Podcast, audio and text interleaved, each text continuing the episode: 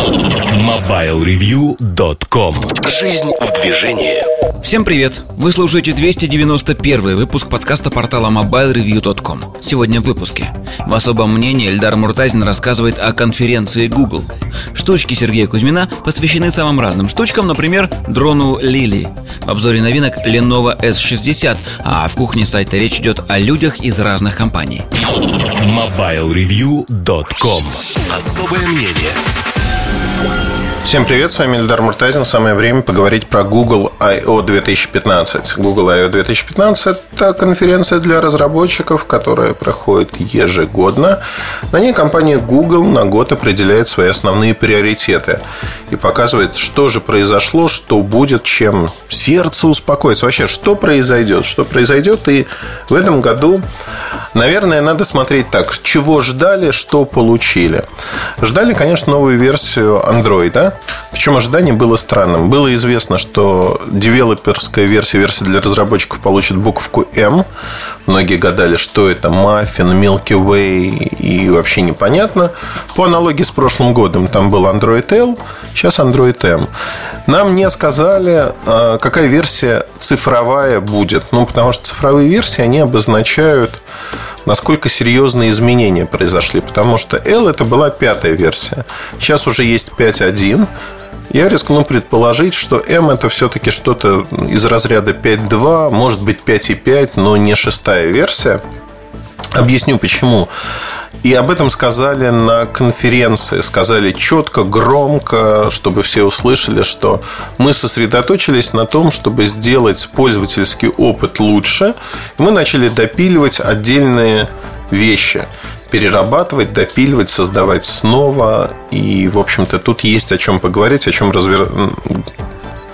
скажем так, на чем остановиться. Что такое Android M? Фактически это преобразование всех основных сервисов, которые есть у компании Google. Преобразование, переосмысление на современном этапе. Начну с самого простого. Какие основные сервисы сегодня у компании есть, о чем можно поговорить? Наверное, это, безусловно, Chrome, который кроссплатформенный. Вы можете пользоваться Chrome на вашем компьютере, неважно на какой операционной системе. Вы можете пользоваться Chrome на Android, iOS, на Windows Phone не можете, его нет официально там.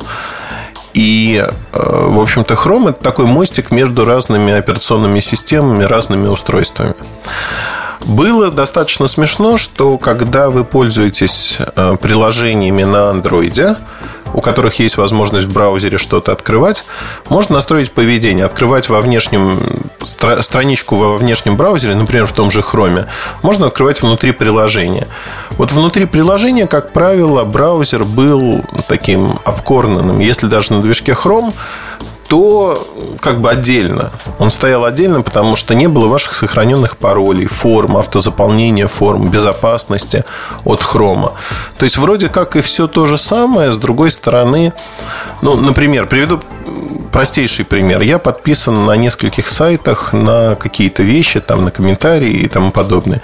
Когда я открываю из их официального твиттера, из их твиттер-ленты ссылку на их же сайт, попадая туда, вот в таком встроенном браузере, я не вижу ничего дополнительно, что происходит там с моими подписками. Не вижу, что появилось 13 статей, которые вас интересуют. Вот я этого не вижу. Теперь Chrome может быть сквозным. То есть все зависит от разработчиков. Они могут взять э, вкладки Chrome, сделать у себя в приложениях и сделать их достаточно четко понятными, хорошими, интересными. Как мне кажется, это очень важно. Очень важно, потому что система становится более единообразной. Другой пример, который я приведу. Я часто пользуюсь э, ну, давайте ассистент Google или карты Google. Давайте с карт начнем. Я часто пользуюсь картами. Меня раздражает то, что у карт нет офлайн режима. То есть, да, через э, вкладку «Лаборатория Google» вы можете загрузить кусочек карты, но вы не можете искать по этому кусочку карты, вы не можете смотреть точки на этой карте, по то, что называется, точки интереса. И это плохо. Это плохо, потому что такая функциональность есть у большинства конкурирующих продуктов. Она неплохая. Часто уезжаю куда-нибудь в Европу или еще куда-то. Я на всякий случай в дополнение к YouTube-картам не пользуюсь, как правило, но загружаю дополнительные программы с картами офлайн, где есть поиск по ним. Для того, чтобы, если понадобится, проложить, иногда меня это спасает, проложить маршрут. Теперь у Гугла это все есть. То есть вы получаете возможность проложить маршрут. Это стандартная функциональность без соединения с сетью. Надо загрузить только заранее карты. И это, ну вот, можно одобрить там двумя руками, ногами. Я исключительно за, потому что это круто, это хорошо, это правильно. Едем дальше. На сегодняшний день есть еще э, такая штука, как, ну, помимо карт, э, YouTube. YouTube многие пользуются, приложение достаточно популярно. Я смотрю его, как правило, онлайн, но есть места, где, в общем-то, развивающиеся страны. Люди подключаются не к сотовой сети, а к Wi-Fi. И здесь э, YouTube попытались сделать более интересным. Более интересным с точки зрения того, что на 48 часов вы можете на свое устройство загрузить те или иные видео. В чем прелесть? Например, я лечу куда-то на самолете, я загружаю видео, и вот я могу посмотреть их в самолете. Но самое главное, если я захочу их прокомментировать, я не знаю, кто захочет комментировать видео на YouTube. Вот в принципе, потому что комментарии видео на YouTube убивают веру в человечество. Если вы когда-то видели, неважно на каком канале, на Mobile Review, на любом другом, количество неадекватных комментариев, мата, перемата и тому подобных вещей, оно такое, что ну, общаться в этом гадюшнике в виде комментариев нет никакого смысла вообще. Тем не менее, многие люди комментируют, и вот с помощью отложенных видео таких на 48 часов там тоже можно прокомментировать, появится сеть, ваш комментарий туда уйдет.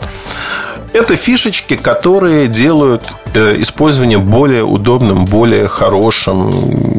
Ну вот пользовательский опыт, то, что называется, он становится другим. Таких фишечек достаточно много. Ну, самое основное, на что ругаются многие люди, это то, как бэкапится приложение. Вообще, как переносятся данные из приложения в приложение. Это отдельная песня. Песня зачастую печальная, потому что, ну, действительно, посмотрите, как мы все это делаем. И восстанавливается список приложений, но данные в этих приложениях не восстанавливаются. Теперь у Google появилось, начиная с Android M, несколько опций. Первая опция – автосохранение бэкапа приложений. То есть, когда вы работаете в каком-то приложении, вы прекращаете работать, кладете смартфон, планшет – откладываете. В этот момент начинается синхронизация в фоновом режиме. Последнее состояние приложения, все, что там было и прочее, прочее. И если вы, допустим, забыли ваш планшет дома, ну, у вас есть другой планшет, вы настраиваете там все, что вам нужно, вводите ваш аккаунт Google – загружаете приложение, которое было, оно восстанавливается в том состоянии, в котором вы его оставили со всеми вашими данными. В теории, именно в теории, это звучит именно так. Как это будет на практике, неизвестно, надо смотреть, потому что очень часто на практике есть маленькие нюансы, которые убивают вот эту хорошую идею на раз, два, три. Это прекращает работать вообще в каком-либо виде. Я думаю, что если это будет, вот так сжал кулаки, если это будет работать, это очень очень круто. Вообще, Android M а, вот действительно в том состоянии, которое есть, много-много мелких улучшений. Там копирование текста, новые темы. Ну, самое основное, наверное, на чем сделали упор и потратили достаточно много времени на Google I.O., это приложение Google Photos. А, приложение вобрало в себя все, что делал Google до этого момента, а именно это автокреатив, когда ряд ваших фотографий собирается в такой анимированный альбом, можно подписи оставить, то есть вам не нужно мучиться. Есть автоулучшение фотографий, когда редактор автоматически их улучшает. И, конечно, безлимитное хранилище для этих фотографий с одной оговоркой. То есть видео до 1080p, фотографии до 16 мегапикселей. На самом деле, очень часто люди считают, что вот у меня камера на телефоне 12 мегапикселей, значит, э, там все будет храниться ровно так, как я сфотографировал. Не так. К сожалению, сегодня Google применяет достаточно алгоритм сжатия информации, фотографии в частности, очень агрессивный. Если у вас 12-мегапиксельная фотография весит там 4-5 мегабайт, то в хранилище от Google бесплатном она будет весить 2 гигабайта. И это, конечно, э, раздражает безумно, потому что вы получаете фактически другого рода фотографию. Это не исходный файл.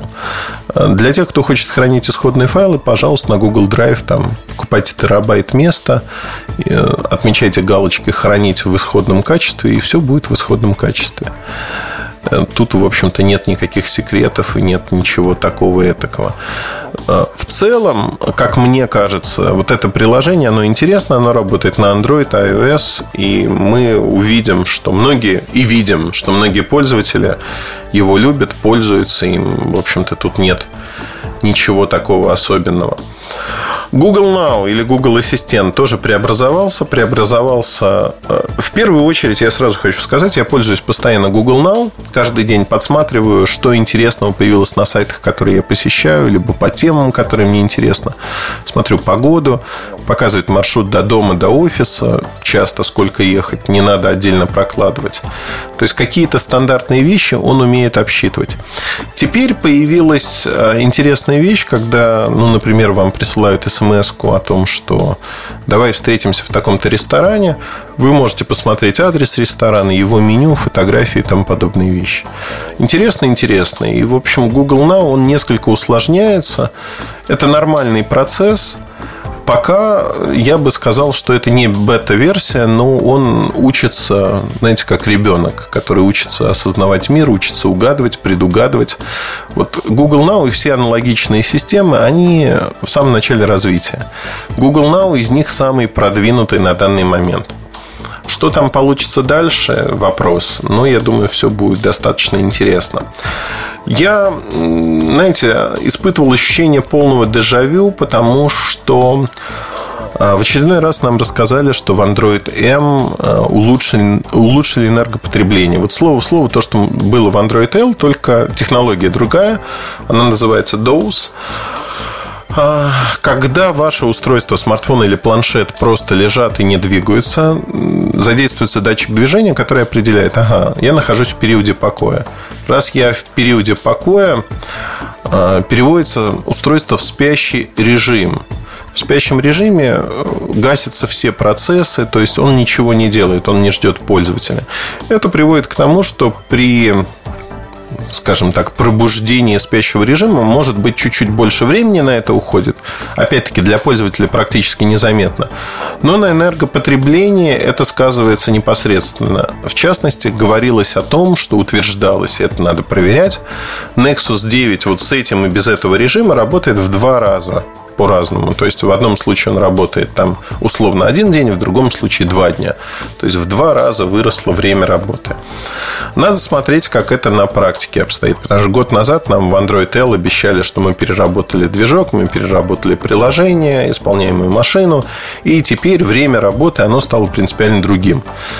Мы, к сожалению, на практике, да, не вот в теории какой-то, в синтетической, на практике, мы не заметили того, что в лучшем случае время такое же, в худшем случае, на что многие жалуются, оно даже сократилось по сравнению с тем, что было.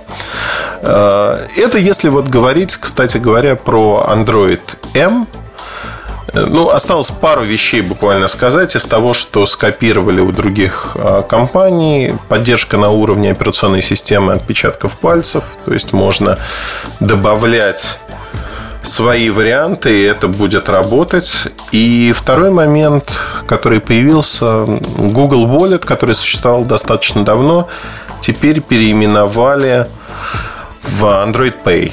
И эта система, она будет работать принципиально по-другому. А именно так же, как Apple Pay. То есть вы вводите данные вашей кредитной карты, которые хранятся на серверах Google. При оплате у мерчанта, ну то есть у продавца, указывается там ссылка на ваш профиль в Андроиде, в Google, но не данные вашей кредитной карты. То есть в транзакции между вами и продавцом вклинивается Google, который свою копеечку зарабатывает. Работает это на всех устройствах, оснащенных NFC. То есть вам надо поднести устройство к платежному терминалу, оплатить и, в общем-то, вуаля. Естественно, работать это будет только в тех магазинах, которые договорятся о том, что они поддерживают эту систему полностью идентично тому, что происходило с Apple Pay. Вообще вот отличий никаких нету. По сути, идеологических, практических. Ну, там на практике есть они э, технически, скажем так, потому что большее число вендоров, большее число партнеров может использовать. Но в целом говорить о том, что это что-то этакое и необычное нельзя. Это вещь э, достаточно понятная, простая, и мне кажется, что исходя из этого можно судить о том, куда все это движется. То есть Android M – это версия, полировка того, что было, улучшение существующих характеристик. Как мне кажется, очень-очень неплохо получилось. Теперь, когда все это будет? Ну, естественно, те или иные приложения будут получать обновления и отдельно, они будут доступны, ну, там тот же YouTube, Э, те же карты Google Maps, они будут доступны примерно в конце этого года. Ну, то есть сентябрь, октябрь, ноябрь, декабрь. Вот такой график такой. Где-то в тех краях. Если говорить про первые а, Android M устройства, я думаю, что они появятся так же, как в прошлом году Android L, то есть это конец года, декабрь примерно, и, в общем-то, обновление январь, февраль, март становится не так важно. Вот честно, версия операционной системы после пятого андроида это уходит на второй план. На второй план, потому что, да, улучшаются функции, но ничего такого, что принесло бы, знаете, критично новое видение мира не происходит. Вот это не критично новое видение мира, это улучшение того, что есть. Другая идеология. Теперь любая операционная система, будь то переход на iOS 9 с восьмерки, будь то там Android M после Android L, она не дает какого-то взрыва новых функций, потому что это улучшение того, что было, допиливание того, что было. И это, наверное, правильно. Правильно, потому что системы, которые есть сегодня, они Э, улучшаются, они эволюционируют, и вот эти улучшения, они должны быть в практической плоскости, чтобы было хорошо. Приведу простой пример. Все знают, что при загрузке из Play Store приложений вы должны согласиться с какими-то разрешениями, что приложение может читать ваши контакты, публиковать в социальных сетях что-то от вашего имени и прочее, прочее, прочее. Никто эти разрешения ну, фактически не читает. Почему? Потому что идеологические решения же как принимаются? Ага, о, крутая игрушка или там крутое приложение, поставлю его. И если вот вы уже приняли в этот момент решение, что вам нужно это приложение, соответственно, когда появляется список, я уверяю, что 99,9% людей, они просто нажимают ОК и установить все. И получается так, что если какие-то проблемы, приложение э, опасно и там ворует ваши деньги, отправляя смс на платные номера, Виноваты формально вы, потому что, ну вот, там же было разрешение, но нельзя выделить из этого списка, что не отправляй смс этого нету. И это плохо. Но есть пример, как это реализовано в iOS. Каждый раз, когда приложение при установке вам вы уже сделали да, выбор, вы ставите приложение, но каждый раз при обращении к той или иной функции единожды у вас спрашивают, а вы хотите вообще им предоставить доступ или не хотите? Если вот вы не хотите, приложение этот доступ не получит. Например, в WhatsApp хотите включить микрофон? Да, хочу. А хотите предоставить к галерее вашей, к фотопотоку? Да, хочу или не хочу. В зависимости от этого функциональность приложения будет отличаться.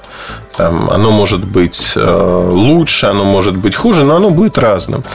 И здесь важно понимать, что на сегодняшний день А, эта реализация, она намного лучше, чем в Android. И вот теперь, начиная с Android M, она становится ровно такой же, как в Apple. То есть, каждое приложение получает при первом обращении, вы видите всплывающее окошко, где говорят, хотите, не хотите. Это круто. Мне кажется, что вот то, что системы, они как бы мигрируют в сторону друг друга, берут самое лучшее друг от друга, это очень неплохо. Оставаясь при этом, по большому счету, разными, конечно же. Мне кажется, и это тоже э, важно, что на презентации I.O. Я не буду говорить про средства разработки для разработчиков. Люди говорят, что они стали лучше, что, ну, знаете, это тоже песня ежегодная. Все становится лучше. Я еще не видел ни одной презентации, на которой бы сказали, мы ухудшили то-то, то-то, или стало хуже. Ну, вот не было ни разу такого. Хотя, наверное, кто-то мог бы сказать, что ребята, все, все не так. Все не так, ребята. А я что хочу сказать? Здесь нет взрыва мозга. Все очень спокойно.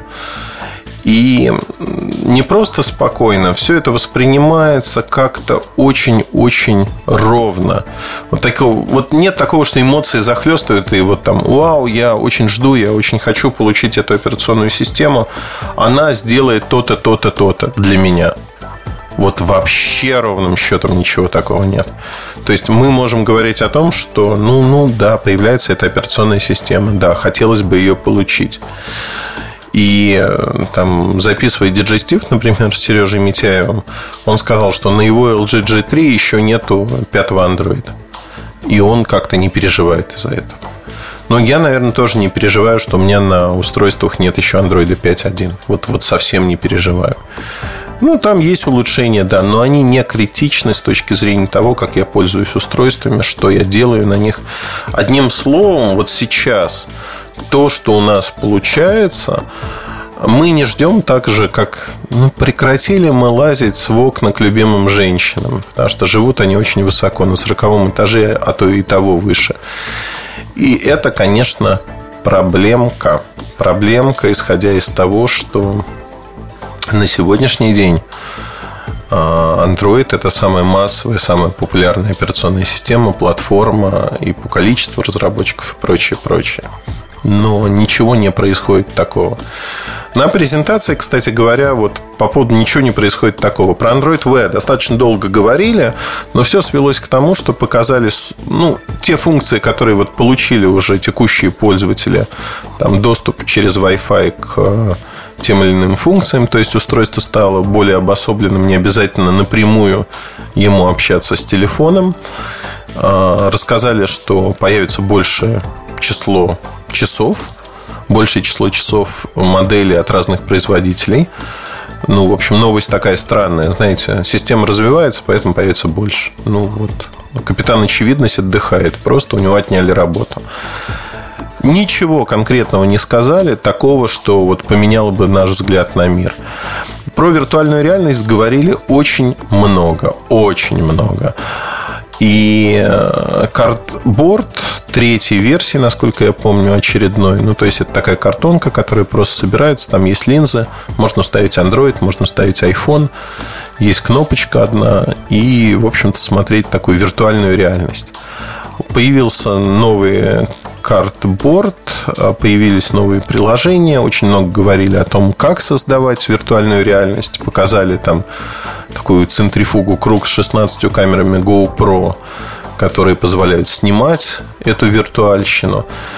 И, как мне кажется, здесь мы переходим к тому моменту, когда контент начинает рулить. Очень важно, какой контент вы сможете дать.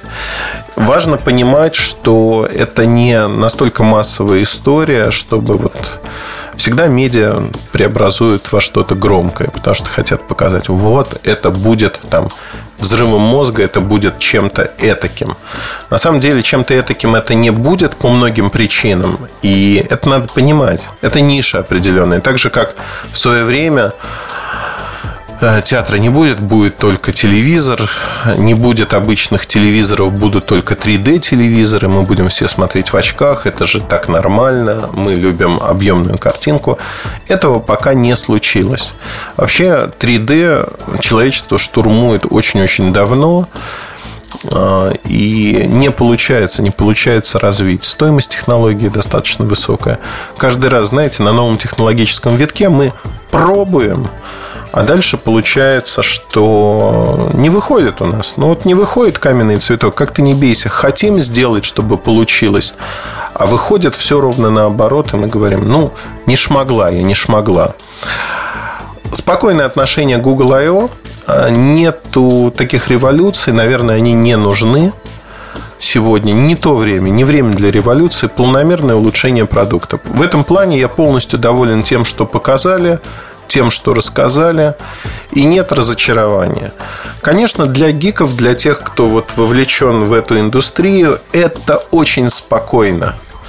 И хотелось бы по-другому. Хотелось бы, конечно, феерии красок, феерии, знаете, такой салют, что вот мы выстрелили туда, завтра мы будем на Луне, послезавтра на Марсе. И вообще космические корабли, бороздящие просторы Большого театра, они захватят все и вся.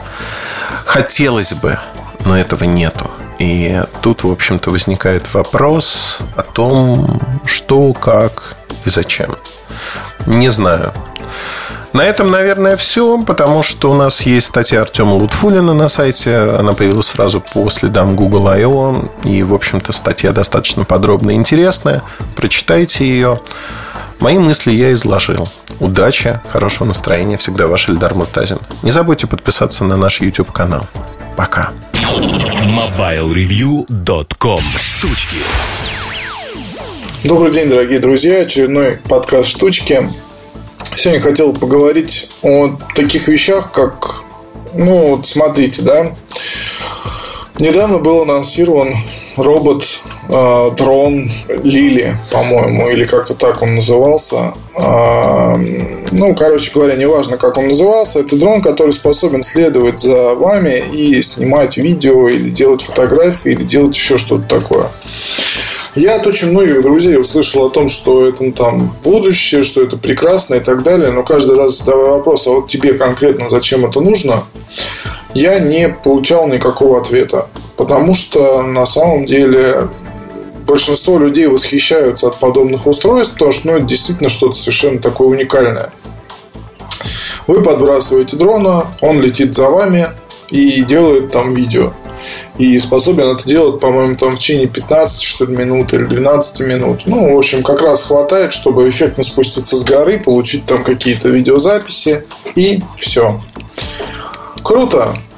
Ну, не знаю, круто или нет. На мой взгляд, самая крутая штука из тех, что существует на данный момент, это электромобиль Тесла. Потому что, чтобы кто бы, кто бы и что бы там ни говорил, но и сколько бы эта вещь не стоила, но это действительно уникальная штука абсолютно, да, потому что это, ну, обычная машина, по большому счету, которая способна ездить на одной заправке 400 км в час – а, вполне удобный, комфортный э, скоростной седан, красивый, дорогой, да, безусловно дорогой, но тем не менее и даже в Москве можно наблюдать все больше и больше и больше Тесл. Вот это вот будущее. А Лили это какая-то невнятная игрушка, хотя на, на самом деле она вполне может получить определенное распространение среди тех, кто снимает экстремальные ролики и при этом хочет обойтись без GoPro. И тут на самом деле я снова скажу, что и GoPro это такая же уникальная штука, которая совершенно перевернула рынок устройств для видеозаписи. И тут опять нужно сказать спасибо энтузиастам, которые, да, вот так вот взяли и придумали камеру. А если вы видели в сети прототипы, да, то они выглядят, конечно, очень смешно и совсем не похожи на то, а, как смотрится и как выглядит и на что способна GoPro сейчас.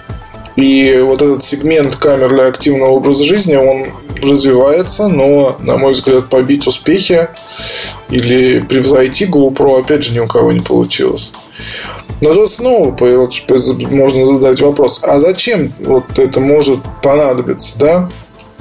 Если вы занимаетесь экстремальными видами спорта и Или, да, например, вы там часто делаете какие-то видеозаписи себя или окружающих, и вам нужно совершенно компактное устройство, способное снимать в любых практически условиях, с перегрузками, с хорошим качеством, с неплохой стабилизацией, то у вас по большому счету и выбора нет. Вы действительно должны будете просто купить и попробовать GoPro, потому что все остальное, ну, это на самом деле смертный грех зачастую, да.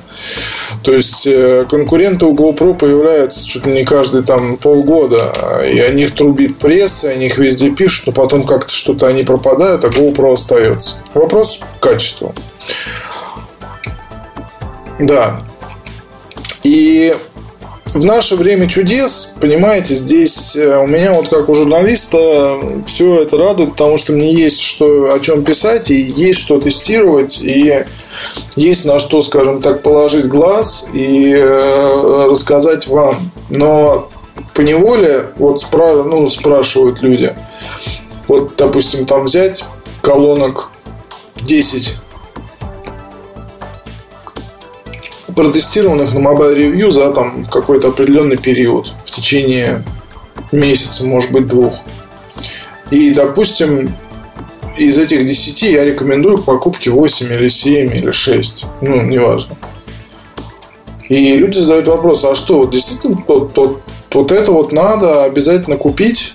Вот, э, и все шесть настолько хороши, а как же я выберу лучшую? Вопрос хороший вопрос крайне непростой. Потому что я и сам замечаю, что в наше время чудес, когда появляется робот, способный следовать там за вами в течение 16 минут и снимать видео, то это действительно клево. И это действительно многими воспринимается как чудо, потому что это уникальная абсолютно вещь. А какая-нибудь уникальная колонка Bowers Wilkins, которая сутки способна без подзарядки радовать вас отличным звуком, таковой не воспринимается. Это не чудо. Это просто какая-то, ну, ну колонка, да, ну хорошая. Я ничуть не умоляю значимость робота, который способен следовать за вами, потому что, кто знает, может лет через там, 5 а, у наших там солдат или частей спецназначения появится такой спутник, а, способный извещать солдат о том, что находится впереди, и способный, соответственно, вычленять угрозы с разных сторон, выдавать предупреждения, парить буквально там где-то в 10 метрах над головой и делать это на протяжении, скажем, там 8-10 часов, а не 12 минут. И вот тогда-то мы вспомним о том, что робот Лили был родоначальник вот этого всего. Но мы также можем, соответственно, ну и не стоит забывать о том, что вещи, которые нас сейчас окружают, они сами по себе чудо. И я понимаю, что, конечно, эффектность – это эффектность, но меня, честно говоря, впечатляют чаще вещи обычные. Вещи, которые, казалось бы, ну, они ничего из себя такого не представляют, но просто они целиком меняют представление о тех или иных, скажем так, явлениях в нашей жизни. Ну, вот вам простой пример. Я сейчас тестирую MacBook Pro 13 с Force Touch. Это тачпад нового поколения. Он э, довольно любопытно сделан, да, там не, не буду, нельзя их называть вибромоторчиками, потому что это не вибромоторчики, не совсем вибромоторчики. В общем, это некая некие, скажем так, устройства внутри тачпада, которые имитируют обратную связь. То есть вы при нажатии ощущаете вибрацию. Вот. И нажатие там как бы двухуровневое. Оно похоже на то, как вы нажимаете кнопку на камере. Прижимаете, происходит автофокусировка, нажимаете до конца, происходит съемка. Вот здесь то же самое, когда вы нажимаете до одного уровня, происходит одно событие, когда нажимаете до конца, происходит другое событие. У маков есть такая штука очень приятная, называется предпросмотр, когда вы можете выбрать, например, ну, на рабочем столе у вас лежит там какой-то файл, вы нажимаете, наводите на него курсор, нажимаете пробел, и у вас открывается такой предпросмотр. То есть файл звуковой можно послушать, но он не открывается в iTunes, он открывается сам по себе. Видео тоже можно посмотреть, можно открыть текстовый документ таким образом почитать, и при этом вы не открываете его в документе, допустим, Pages. Да, то есть это все а, сделано для того, чтобы ускорить вашу работу с системой и упростить ее, чтобы не расходовалась лишний раз батарейка, например. Да? То есть, ну, определенные причины у такого поведения есть. И они вполне обоснованы, и к этому очень сильно привыкаешь. Можно выбрать несколько фотографий и посмотреть их, устроить предпросмотр для нескольких файлов. Это тоже довольно-таки нужная штука.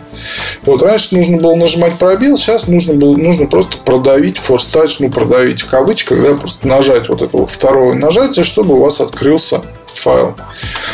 Переименование раньше было два клика, но на самом деле сейчас сделать гораздо проще тоже вроде бы, ну, force touch, да force touch, ну и что такого, что трубить на каждом углу? Ну, трубить-то, может быть, и нечего, но просто совершенно изменился ну, может быть, не совсем прям. Тачпады у макбуков, они всегда были прекрасны, да, и всегда, ну, с появлением а, Unibody и с появлением, соответственно, больших тачпадов, по-моему, это впервые произошло даже на эйрах, скорее всего, да, вот, когда там тачпады начали поддерживать ряд новых функций, жесты и прочее, это все было очень здорово. И другие производители как-то слишком поздно, долго запрягали. А тогда как у Apple сейчас ну, действительно можно обходиться без мышки и обходиться вполне себе прекрасно. К этим тачпадам моментально привыкаешь, о чем я всегда говорю. И здесь следующий шаг уже на следующую ступеньку эволюции, когда использование ноутбука стало еще более удобным и более простым. Об этом я еще напишу в обзоре, но данный подкаст я хотел посвятить простой мысли то, что да, конечно, чудеса технические, когда дрона подбрасывают, он летит за вами, это все заслуживает самого, наверное, пристального внимания, и это удивительные какие-то технические достижения нашего времени. Но не забывайте, может быть, смотреть на какие-то вещи не освещаемые так широко на каких-то там желтушных ресурсах и так далее. Потому что, ну, улучшение простых и привычных вещей, вот что сложнее всего сделать, да, то, что и так было удобным, сделать еще удобнее. Вот это вот настоящий, на мой взгляд, э, подвиг нашего времени. Спасибо вам большое. Пока. MobileReview.com Обзоры на вид. Всем привет, с вами Ильдар Муртазин. Поговорим сегодня про Lenovo S60. Если вы помните, S80 был первым аппаратом в линейке S. Он был очень похож на iPhone металлический корпус, те же самые обводы.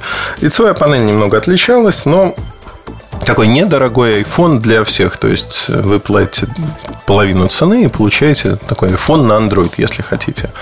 Относительно маленькое время работы батарейки и тому подобные вещи, все это ну, отрицательно достаточно сказывалось на восприятии аппарата. Но у него был э, самый большой плюс, который и заключался в похожести, скажем так. Если говорить про второй аппарат – который выходит в этой линейке, он уже вышел, начал продаваться. Это Lenovo S60. Lenovo S60 воспринимается на картинках, подчеркну, именно как тоже такая удешевленная версия iPhone на картинках. Но в жизни впечатление совершенно другое по одной простой причине. Он выполнен из пластика глянцевого в разных цветовых решениях. Желтенький, беленький, там, в зависимости от страны. И он, конечно, очень сильно отличается от iPhone. То есть, несмотря на то, что обводы такие же, это все-таки некий пластиковый аппарат, который не похож ни на iPhone 5C, ни на iPhone 6 тем более. Вот вообще другой аппарат в другой эстетике.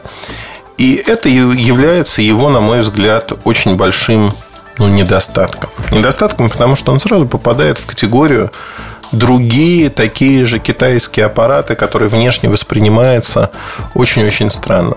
Вообще у Lenovo в последнее время они попали в ловушку, в ловушку того, что они выпускают кучу очень похожих моделей. У них есть оболочка YPI, которая от модели к модели отличается. И здесь, конечно, мы видим то, что если говорить про этот аппарат, ну давайте про технические характеристики, наверное, они будут наиболее интересны. И дальше я в качестве завершающего штриха э, внимательно послушайте, какая версия андроида там. Я не буду интригу разрушать, потому что э, в этом сама соль происходящего. Ну, во-первых, это 5-дюймовый аппарат с HD-экраном, то есть 720 на 1280 точек. Экран IPS-матрица достаточно, ну, средняя, назовем это так. Ну, хорошая, качественная картинка. Для своего сегмента вполне типично нормально. 2 гигабайта оперативки, 16 гигабайт встроенной памяти, есть версия на 8 гигабайт встроены, есть карточки памяти. Вот тут первая непонятность. Когда весь мир уже карточки памяти ставит достаточно большого объема, здесь ограничение 32 гигабайта. То есть большие карты не поставить никак. Второй момент, который меня ну, несколько смущает, то, что два слота, микросим, наносим. Только одна сим-карта может работать 2G, 3G, 4G. При этом это самое смешное, это не наносим, это микросим. То есть наносим, который вы вынимаете, например, из iPhone, из Samsung, еще откуда-то и ставите в Lenovo S60, она будет просто для звонков а вот интернета там не будет. Ну, мне кажется, это очень нелогично. Следующий момент. Внутри стоит достаточно ну, средней производительности бюджетный Snapdragon 410. 4 ядра, 1,2 ГГц, Adreno 360 графический сопроцессор. Это немного немного со всех точек зрения. По камерам тоже все достаточно просто. Фронтальная камера без автофокуса 5 мегапикселей, 13 мегапикселей с автофокусом и светодиодной вспышкой основная камера. Снимает, ну вот мы привыкли к тому, что китайцы на 13 мегапикселей снимают абы как. Тут вот это абы как, оно проявляется в общем виде, и ну, ничего не происходит с точки зрения того, что можно долго говорить. Как же так? Что же это такое? Ну, вот реально, как же так? Оно происходит именно так. FM-радио есть, батарейка 2150 э, встроенная, не сменяемая, корпус вообще не разборный литий-полимер.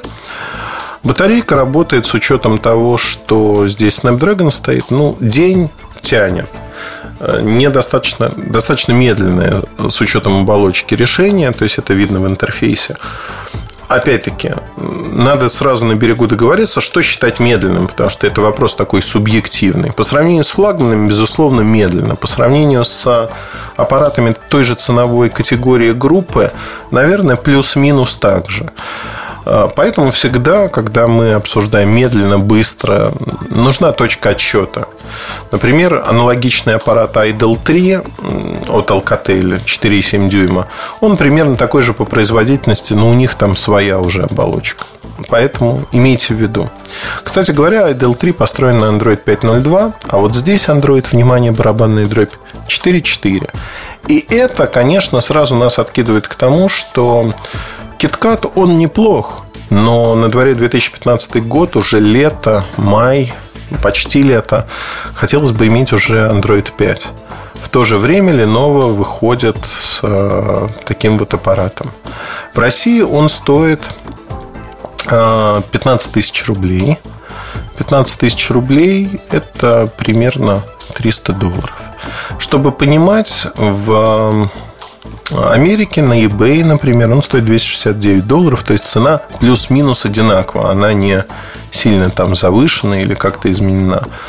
В качестве конкурентов просится тот же Idol 3. Отличие в том, что у Idol 4,7 дюйма экран, Камера тоже 13 мегапикселей, но модуль лучше. Это последнее поколение Sony Expert и снимает он получше. Отличается фронтальная камера, но качество и там, и там не очень хорошее. И в Alcatel, конечно, проигрыш за счет того, что полтора гигабайта оперативки всего лишь. Это, конечно, сурово. Тем не менее, карты памяти поддерживаются до 128 гигабайт. И то, что Android 5, это, ну, как мне видится, большое, заметное, качественное преимущество. Ну, в сухом остатке, что я хочу сказать. Мне аппарат в целом, ну, наверное, скорее понравился, чем нет. Мне кажется, цена не очень правильный. И когда я про Idol 3 рассуждал в обзоре, мне тоже там цена не кажется вот там супер правильной. Даже с учетом того, что доллар стоит там 52-53 рубля вот здесь и сейчас. Мне кажется, правильная цена за такие устройства это 12-13 тысяч рублей. Хотя, может быть, я ошибаюсь. У меня есть ощущение, что в сентябре э, все вот эти цены, они будут пересматриваться не в силу уценки, как таковой, которая в сентябре всегда происходит, а в силу того, что это неправильное ценовое позиционирование. Но нет фишки у этих аппаратов, такой фишки очень-очень большой и заметный. Берем для примера Lenovo A6000, который стоит около 13 тысяч рублей. Он похуже функционально, но вот эта разница, этот зазор с точки зрения функции, он не очень большой. Если отматывать еще ниже, брать там другие модели для сравнения, получается то же самое по сути. Это, конечно, удивляет, удивляет с точки зрения того, что так не должно быть. На этом все. Вот короткие впечатления про Lenovo S60. Скоро, как только я получу новый образец, в котором будет получше камера, я надеюсь, что так будет, вы прочитаете полный обзор на сайте Mobile Review. До этого момента, точнее до следующей недели, следующего подкаста прощаюсь с вами. Удачи, хорошего настроения. Оставайтесь веселыми и бодрыми всегда. Удачи, пока. MobileReview.com Кухня сайта. Всем привет, с вами Эльдар Муртазин. Сегодняшнюю кухню сайта я расскажу вам, как надо общаться с людьми из компаний, разных компаний. У меня была на днях поездка с, э, в Санкт-Петербург. Мы ездили смотреть единый центр управления сетью компании Мегафон. Но речь пойдет совершенно не про это. Понятно, что в поездке ты общаешься с пиарщиками, общаешься с людьми из компании. Тому подобные всякие истории происходят. Но это общение, как бы, оно находится всегда практически в такой плоскости э, ну, ответ-вопрос, достаточно аккуратное объяснение, ты можешь узнать, ну, знаете как, именно фактическую информацию в том или ином виде. Что-то новое узнаешь, безусловно, но эта информация, она фактическая. Тем не менее, мне так повезло очень сильно, как всегда. Тот, кто ищет, тот всегда находит. Везет э, в каждой поездке почему-то. Другим людям, наверное, не так везет. И почему не так везет, сейчас объясню. Мы ездили... Ну, всегда есть свободное время некое. Вот свое свободное время я занял тем, что постарался пообщаться сразу с несколькими компаниями, людьми из индустрии, которых я знаю хорошо. Это была компания Теле2, это был Вимпелком, это было еще несколько представителей нескольких компаний. И так получилось, что там, ну вот у одной компании было сборище в Санкт-Петербурге, другая компания там окопалась, третья компания просто ребята сидели там культурно отдыхали. И вот удалось поговорить, там, как дела. Знаете, это вот то, что не для публикации, то, что за кадром всегда остается, как дела, что происходит. Главное в этом общении, наверное, для меня, во всяком случае, понять настроение, понять эмоцию. Это очень важно, потому что эмоции, они всегда, ну, как бы определяют характер того, что происходит в компании. Часто эмоции указывают на то, что что люди готовы делать, что нет, насколько они реально оценивают происходящее в компании изнутри. Причем не рассказывая страшных тайн каких-то, вот, знаете, там, мы запустим такого-то числа, такую-то услугу, они делятся эмоцией, говорят, ну вот реально задолбало все, задолбало, потому что занимаемся какими-то утренниками, постоянными праздниками. А у нашего генерального директора вот в детстве не было утренников, поэтому компания превращается в то, что каждый день утренник – а когда работать не очень понятно, потому что работа измеряется в постах в ЖЖ или в чем-то подобном. И это безумие, потому что ну, нам надо реальную работу делать. Посты в ЖЖ связь не построят и не сделают все остальное. А у нас KPI формально стали совершенно другими. И когда же этот утренник закончится? Ну, насколько я понимаю, утренник закончится достаточно быстро. В очередной раз там за пять лет будет какая пятая смена состава играющего или четвертая? Четвертая, наверное. Я уже запутался. Ну и все начнется по-новому. Там, на новом витке, что называется. Вопрос не в этом. Вопрос в том, что надо прочувствовать настроение. И со мной был ну, так опосредованно скажу, не мальчик, не девочка, ну, то есть там пол есть, мой коллега, назовем так, коллега, пусть он будет универсальным, э, человеком. И этот коллега, он задавал какие-то глупые вопросы, на мой взгляд. То есть он говорил, а вот это у вас как там происходит, а вот это там. И понятно, что люди не будут отвечать на эти прямые вопросы, да и не на прямые тоже, потому что ну, это тайна компании. Это информация, которая является действительно коммерческой тайной. Никто в здравом уме или даже в подпитии не будет рассказывать о том, что журналисту, что там и как происходит. Это не нужно. Там, мне тет от это они могут это сказать, потому что у нас есть некая история взаимоотношений долгая, и люди знают, что я не буду этого ну, вот, использовать никак. Вот будут знать там с уверенностью на тысячу процентов, а то и больше. Тем не менее, когда абсолютно незнакомый журналист начинает их спрашивать об этом, ну, конечно, люди уходят такой в глухую оборону, не знаю, улыбаются, говорят, все, ничего не знаю. А на самом деле, поведение журналиста, знаете, так на авось, а вдруг скажут, оно имеет место быть и достаточно широко распространено. Мне кажется, надо быть умнее во всех смыслах. Умнее не потому, что выпытывать какую-то информацию, это глупо, а понять вещи, которыми охотно поделиться зачастую. Эмоция. Эмоция, а как вот вы ощущаете? Какое ощущение? Там, будет хорошо, будет плохо. Опять-таки, в неформальном общении можно подчерпнуть именно какие-то такие вещи, что людей внутри компании раздражает. То, что в армии называется моральным духом. Потому что войны побеждают те не количеством зачастую, а те, у кого выше моральный дух, те, кто считает себя правыми. И вот это очень важная характеристика, которая часто не учитывается вообще. Вот совсем не учитывается. И здесь, кстати говоря, если перевернуть ситуацию с другой стороны, ну вот, например, мне э, последнее время совершенно не нравится.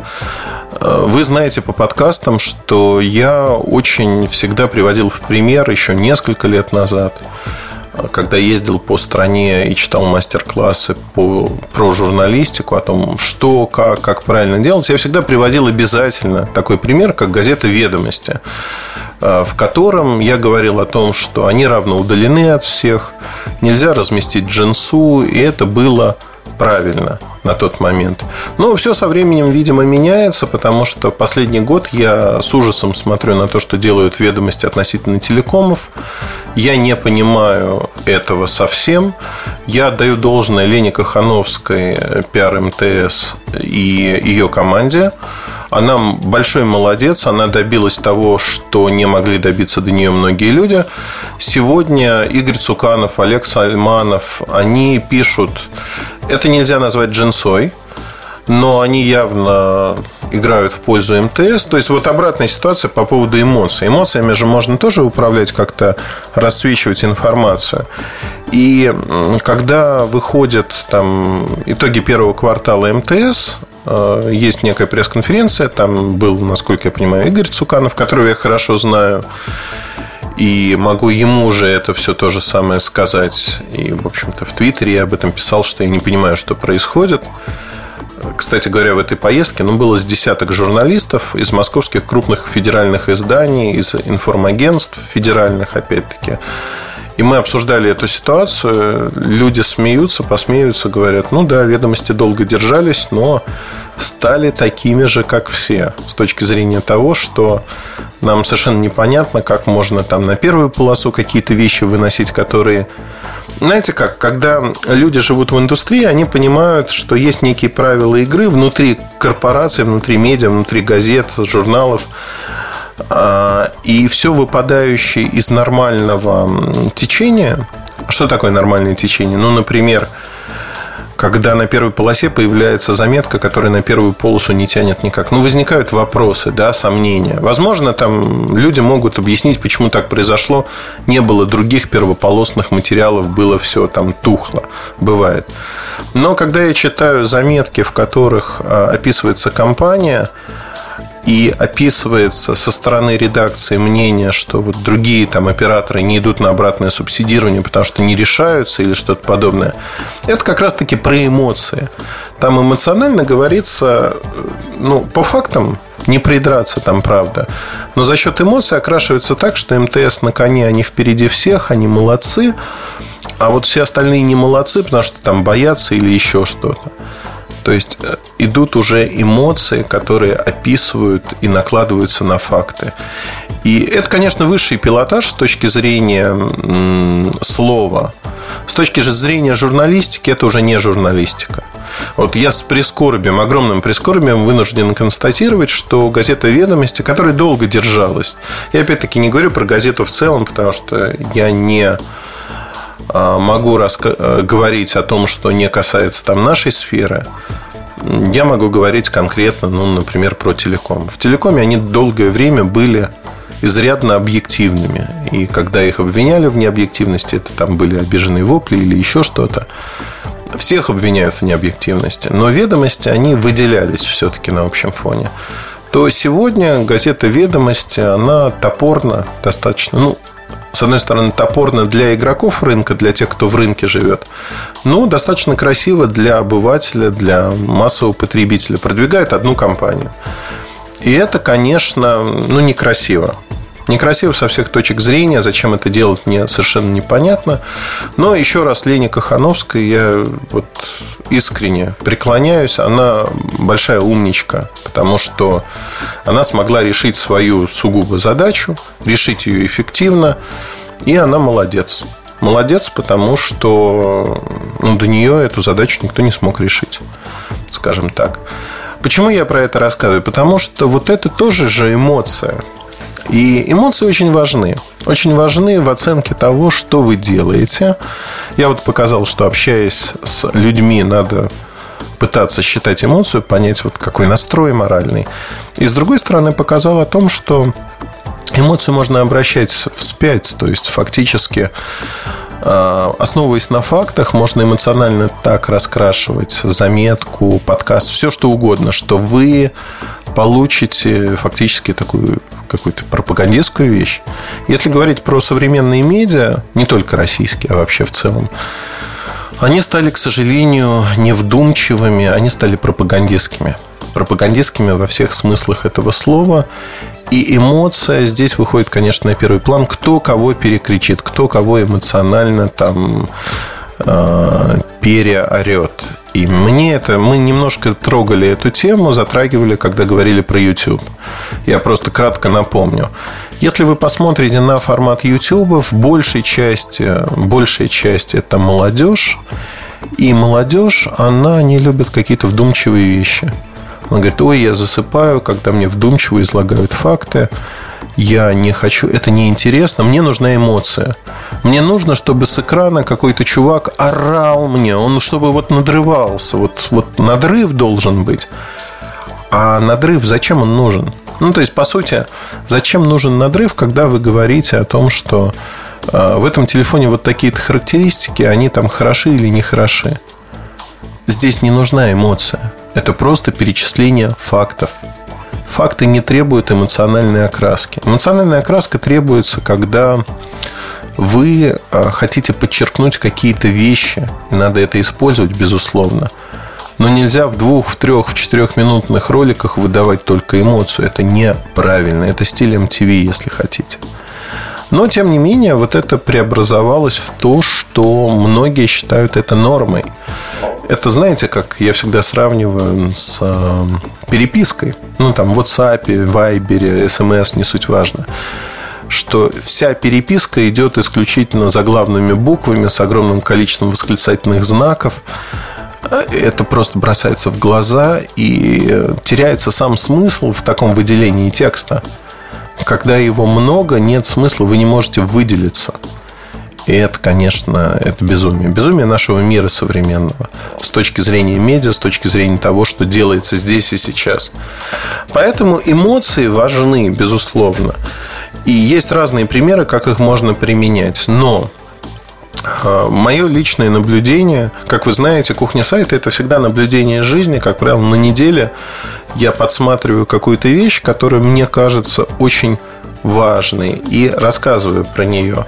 Ну, наверное, как бирюльки, это там факты из жизни компании, то, что находится и интересно подсмотреть. Так вот, в данном случае очень часто сама стратегия медиа, сама стратегия изданий направлена на то, что понимая, что эмоция может окрасить и повернуть куда-то в сторону, люди убирают эту эмоцию. Убирают вообще в сторону. Убирают и делают это все совершенно по-другому. По-другому и, как мне кажется, ну, не то, что неправильно. Они делают это так, чтобы эмоция не звучала. А когда не звучит эмоция, теряется дополнительный смысл, который есть всегда в жизни. Я не знаю ни одного человека, который мог бы общаться как робот с другими людьми. Всегда есть эмоции, есть мимика, есть тембр голоса, есть а, то, что нам нравится, то, что нам не нравится. Я не знаю, наверняка у вас есть в жизни люди, у кого там визгливый, песклявый голос, который, ну, к которому надо привыкнуть, который изначально там раздражает. Я вот к нескольким людям до сих пор не могу привыкнуть, хотя знаю их много лет, они хорошие люди. Но физиологически мне неприятно, как они говорят. Неприятно, и это, наверное, ну, там, моя проблема, безусловно. Не потому что, ну, все уникальные люди. Мне не нравится, как там плексиглаз э, под каким-нибудь нажатием скрипит. Еще какие-то вещи не нравятся. Это чисто физиологические вещи, ничего страшного в этом нету. Но мне хотелось бы видеть эмоцию, когда есть описание чего-то, есть а, чуть-чуть человечности и в материалах и прочем но всего нужно в меру. Любое блюдо, соль, специи, они не могут заменять основу блюда, они должны подчеркивать блюдо. Нельзя перебарщивать с эмоциями, нельзя срываться в виск, когда можно спокойно рассказать. Да, безусловно, там поколение YouTube, оно не воспринимает так, оно не может. Но проблема или там радость моя заключается в том, что поколение YouTube, оно не вечно с точки зрения того, что эти дети, эти подростки вырастают. Они вырастают и становятся более вдумчивыми, разумными. Потому что жить на накале эмоций на пределе всегда невозможно. Вы либо сгораете, расходуя э, свои нервы, либо вы становитесь более взрослыми, более разумными, когда вы понимаете, что для того, чтобы что-то получить, мне нужно уже по-другому себя вести, по-другому себя видеть, по-другому себя ну, не позиционировать, наверное, воспринимать. Воспринимать в глазах самого себя в первую очередь. И это, конечно, безусловно, совершенно другая история. Совершенно другая история с точки зрения того, что рано или поздно они придут к вам. И играть эмоциями, ну, ну, ну, ну не надо вот так очень сильно, показушно. И, и самое, знаете, э, самое страшное, когда эмоции просто бездушно копируются. Копируются как стиль поведения. Знаете, Йо, пацаны, как дела? Ну, вот когда это говорит там 40-летний мужик, ну, какие пацаны, какое йоу вообще, какое, ну куда, куда ты лезешь, зачем, главное. То есть у каждого возраста есть э, свои прекрасные моменты, есть то, что стоит уважать и воспринимать. Но не надо пытаться перелицеваться. Знаете, у меня есть э, моя хорошая знакомая, которая в свои 65 лет пытается быть девочкой. Она одевается в мини-юбке, как девочка. Она надрывно смеется. Она пытается бухать, еще что-то делать. Но она не девочка, ей 65. И вот эта моложавость, она смотрится, конечно, совершенно искусственно, натянуто. И люди за спиной говорят, ну, Оля какая-то долбанутая, потому что в 65 так себя уже не ведут. Она, извините, бабушка, у нее скоро, скоро будет прабабушка. И э, крайне редко люди говорят, ну, вот как хорошо, что она сохранила, за глаза я еще раз говорю, что она сохранила вот такую тягу к жизни и прочее, прочее. Я вот... Она на меня обиделась очень сильно, когда я ей сказал, что... Ты знаешь, это, это, это долбанутость в голове. То есть она перешла со мной на ты буквально сразу. Там, и э, я, честно скажу, я ее знаю несколько лет. И интересный достаточно человек, но долбанутый на голову. Почему? Ну, потому что что каждый возраст, он должен быть, ну, надо органично вписываться. Это не значит, что есть какие-то правила. правил не существует. Надо поступать так, как удобно и хорошо вам, не э, задевая при этом, наверное, чувства и других людей не ограничивая их жизнь, не поражая их в каких-то своих правах, например, не пропагандируя то, что вы считаете правильным, не навязывая это другим людям, там, тем более делая это публично. Э, нет закона, который запрещает в мини-юбке выходить в 70 лет. Э, почему нет? в конце концов. Но вот сам стиль поведения, он вызывает вопросы. Это не та эмоция, может быть, мы зашорены. Может быть, там через 50 лет все будут такими.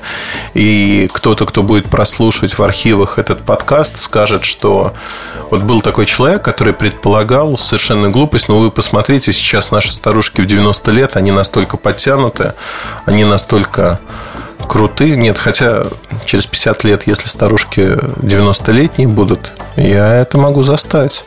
Я целиком одобряю, чтобы они были подтянутые и хорошие. Но там, через 200 лет может быть что-то случится. Вопрос в другом, что уместность должна быть. Все уместно в свое время и везде. Приведу другой пример, который я специально отобрал для этого подкаста по поводу эмоций. В жизни есть множество моментов, которые кто-то воспринимает эмоционально, кто-то воспринимает неэмоционально.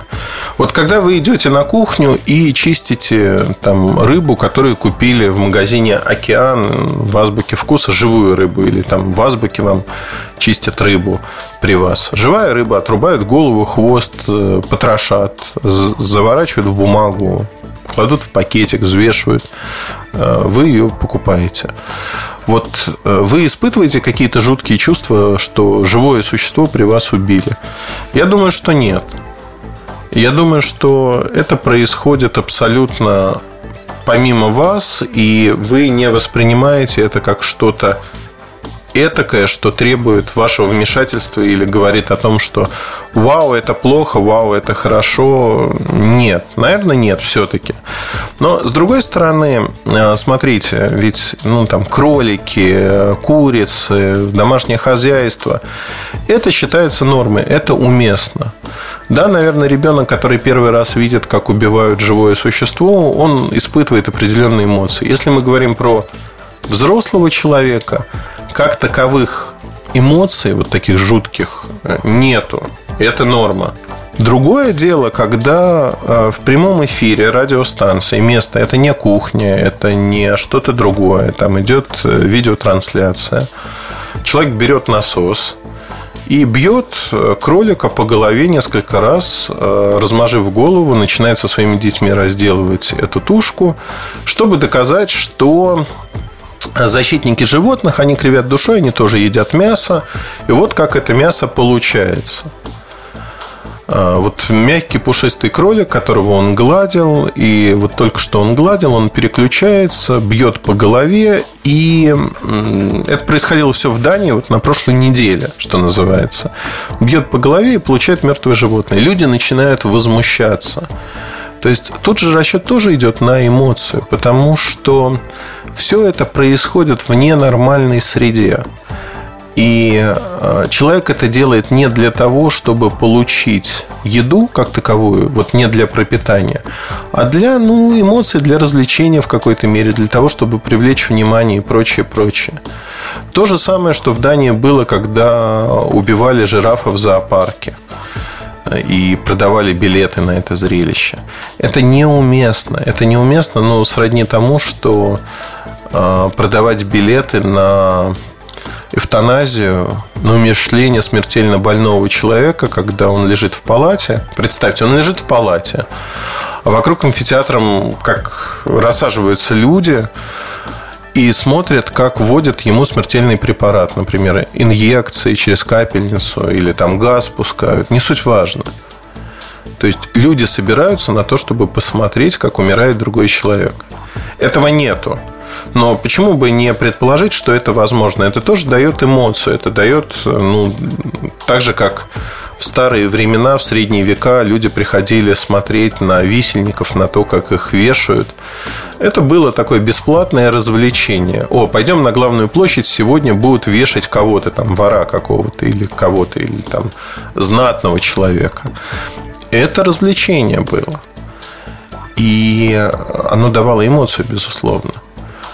Тогда оно было, наверное, уместно, потому что есть преступление, есть прегрешение, вот как бы воспитательная функция. Вы будете болтаться в петле, если вы ведете себя так. Кого-то, может быть, это останавливало. Но в целом, сегодня, если говорить про убийство животных в прямом эфире, это, это вещь аморальная. С этической точки зрения это неправильно. Это аморально. Да, можно использовать такие вещи, но не нужно. И вот эта потеря ориентиров, как мне кажется, опять-таки в моей вселенной, в моем мире, где есть э, то, что можно, то, что нельзя. Возможно, что для вас это воспринимается совершенно нормально, и вы говорите о том, ну, думаете про себя. Вот Муртазин говорит, что не, ну а почему нельзя? Да, это абсолютно нормально.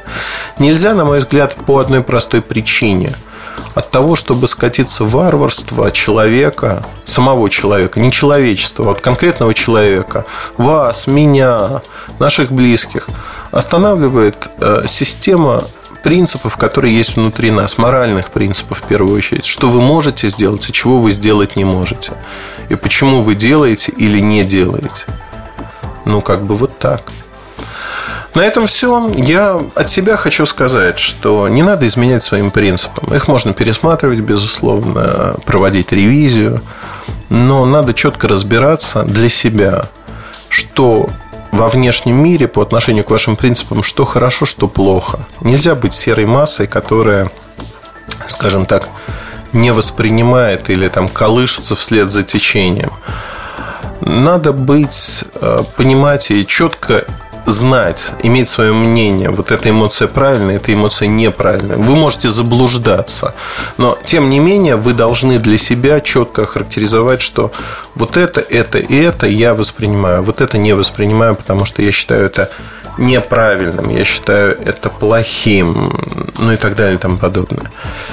Я надеюсь, что показал, что эмоции можно и нужно использовать в тех или иных материалах. Главное в этом блюде чтобы вы использовали его в достаточных, в правильных дозах. Потому что эмоция, когда вы перебираете эмоцию, она превращается в смертельную такую дозу, которая убивает все живое на корню. А главное, убивает мозги. На этом все. С вами был Ильдар Мутазин, подкаст Mobile Review. Удачи и хорошего настроения. Пока. MobileReview.com Жизнь в движении.